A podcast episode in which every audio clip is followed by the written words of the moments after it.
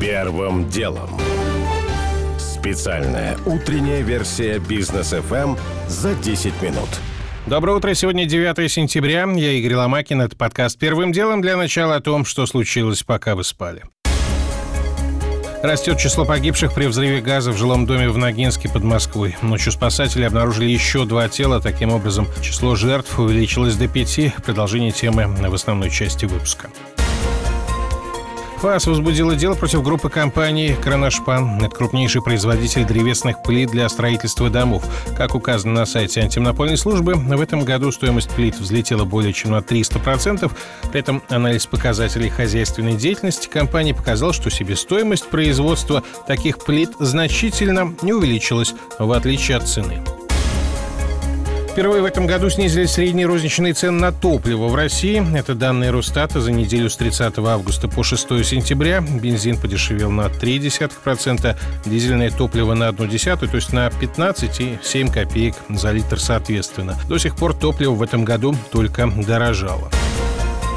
Вторичное жилье в Москве подешевело впервые с начала года. Такие данные за август приводит РИА Новости со ссылкой на консалтинговую группу SRG. По ее данным, средняя стоимость квадратного метра в столице снизилась на 86% до 262 тысяч рублей. Аналитики констатируют, что период ажиотажного спроса прошел, и факторы, которые ранее толкали цены вперед, уже не имеют такого влияния.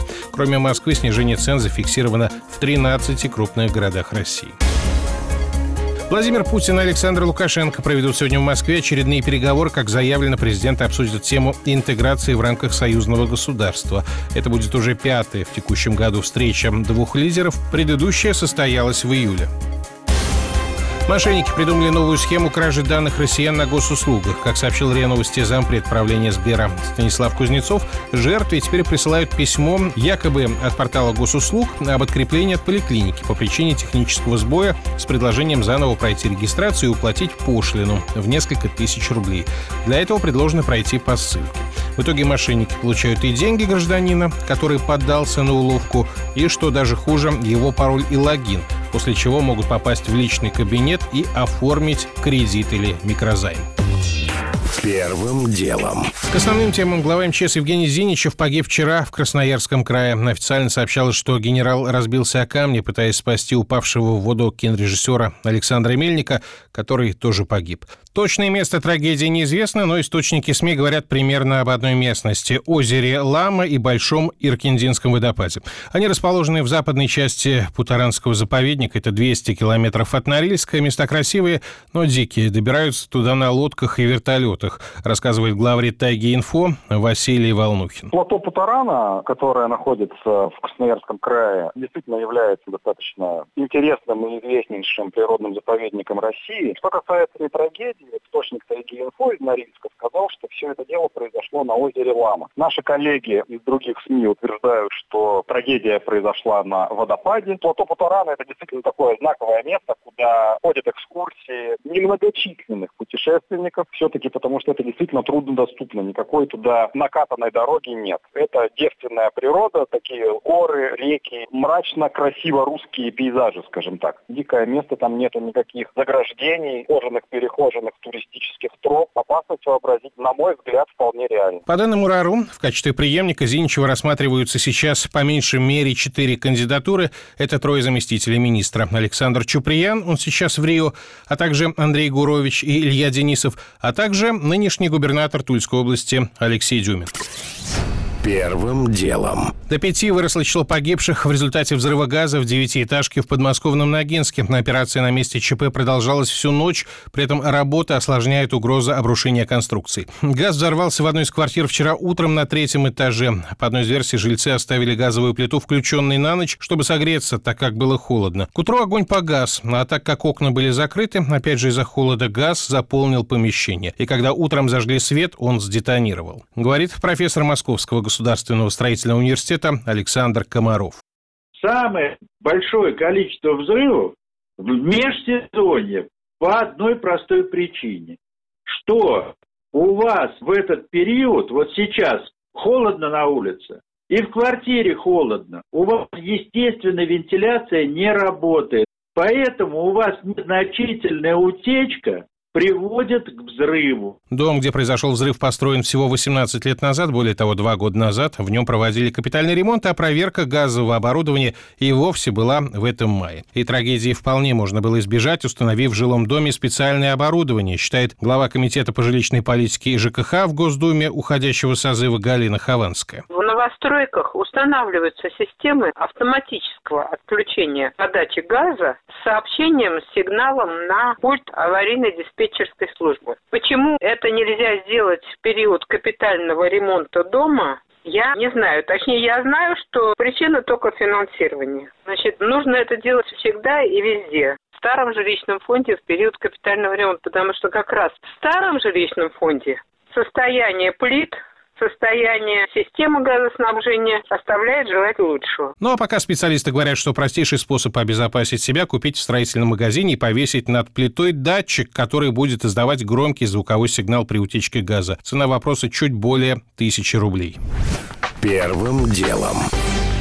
Россия – страна непредсказуемого регулирования. В Ростовской области суд оставил закрытыми сразу четыре рынка по требованию прокуратуры, которая сочла, что земля под них еще в начале нулевых была приватизирована незаконно. Страдали больше всего добросовестные арендаторы, которые остались без компенсаций, и не похоже, что чиновники, которые тогда продали землю, несут за это ответственность, в том числе рублем. Продолжит Георгий Бофт. Другой свежий бизнес-кейс имеет не столь драматичную составляющую, а для подавляющего большинства затронутых интересов интересантов, он так и вовсе крайне положительный. Речь идет о том, что накануне думских выборов власти приняли принципиальное решение отменить обязательный техосмотр для личных автомобилей, оставив его лишь для строго ограниченных случаев. Между тем, еще в начале текущего года техосмотр собирались ужесточать настолько, чтобы весь процесс его прохождения подвергать фото и видеофиксации, а затем хранить это бесчисленное количество гигабайт месяцами. И, наконец, под выборы, как обычно бывает, здравый смысл победил окончательно. И это безумие безумие решили вовсе отменить. Большое спасибо. Но есть нюанс. Дело в том, что предприниматели, специализирующиеся на содержании пунктов ТО, готовились к новым порядкам, ориентируясь на озвученные правительством планы. Закупали дорогостоящее оборудование в том числе. Это существенные деньги. Оборудовать пункт техосмотра обойдется в сумму от 850 тысяч до 1,3 миллиона рублей. Сертифицированных пунктов ТО в России около 5 тысяч. Их владельцы выбросили деньги на ветер. Георгий Буфт.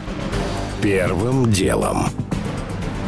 В Москве построят новый вокзал совсем рядом с Ленинградским. Сергей Собянин в интервью «Комсомольской правде» сообщил, что объект специально для поездов высокоскоростной магистрали Москва-Петербург появится на месте нынешней платформы Каланчевская, где уже ходят поезда по МЦД-2 и появится через полтора года линия МЦД-4. Получится огромный транспортный узел, где будут пересекаться два диаметра и ВСМ, сказал московский мэр. Почему на карте было выбрано именно это место, где и так уже есть три вокзала, может быть, стоит стоило бы унести новый объект куда-то еще, мы спросили ментора программы транспортной системы агломераций Высшей инженерной школы Российского университета транспорта Александра Сыромятникова. На самом деле очень грамотно идет процесс проектирования, потому что он опирается в первую очередь на существующую и давно сложившуюся инфраструктуру для пассажира. Сложившейся городской застройки очень плотно, очень насыщенной, самого крупного города Европы по населению, мы физически не можем дешево создать большие транспортно-пересадочные объекты в каких-то других местах. Мы обязаны, как эффективные транспортные планировщики, ориентироваться на то, что в принципе уже существует. Когда появится новый вокзал, Собянин не уточнил, но высокоскоростная магистраль между двумя столицами должна заработать по планам в конце 2026 года. Время в пути составит два с половиной часа против нынешних четырех на Сапсане. Первым делом. Теперь официально. На днях мы рассказывали уже, что до конца года в Москве могут появиться беспилотные такси от Яндекса. И вот теперь компания эти планы подтвердила. Тестирование начнется осенью, правда, ездить машины будут только в районе Ясенева. И будут не так, чтобы совсем беспилотными, рассказывает официальный представитель Яндекса Юлия Швейко. Для Ясенева определен формат тестирования, когда водитель-испытатель должен все-таки присутствовать в салоне автомобиля. Он не обязательно должен находиться за рулем, да, он может сидеть на пассажирском сидении, но он должен присутствие во время всех поездок. Опрошенные бизнес ФМ эксперты сомневаются, что появление реальных полностью беспилотных машин в российских городах вообще возможно в ближайшие 7-10 лет.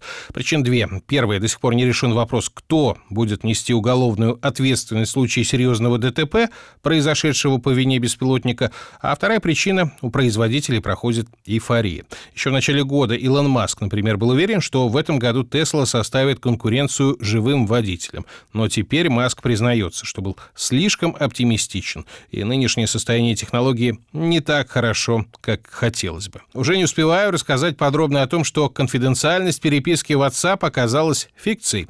Исследователи обнаружили, что шифрованные сообщения вполне успешно читает целая армия специально обученных людей. И это даже не спецслужбы. О том, что Сергей Собянин предложил повысить штрафы для водителей за шум по ночам в 10 раз, до 5 тысяч рублей. Но есть вопрос, как фиксировать нарушения. И о том, что в прокат сегодня выходит новый фильм Кирилла Серебренникова «Петровы в гриппе» по роману Алексея Сальникова. Писателю экранизация, кажется, понравилась. У меня пока все. Это был Игорь Ломакин и подкаст «Первым делом». Кому мало, переходите в «Браткаст». Первым делом.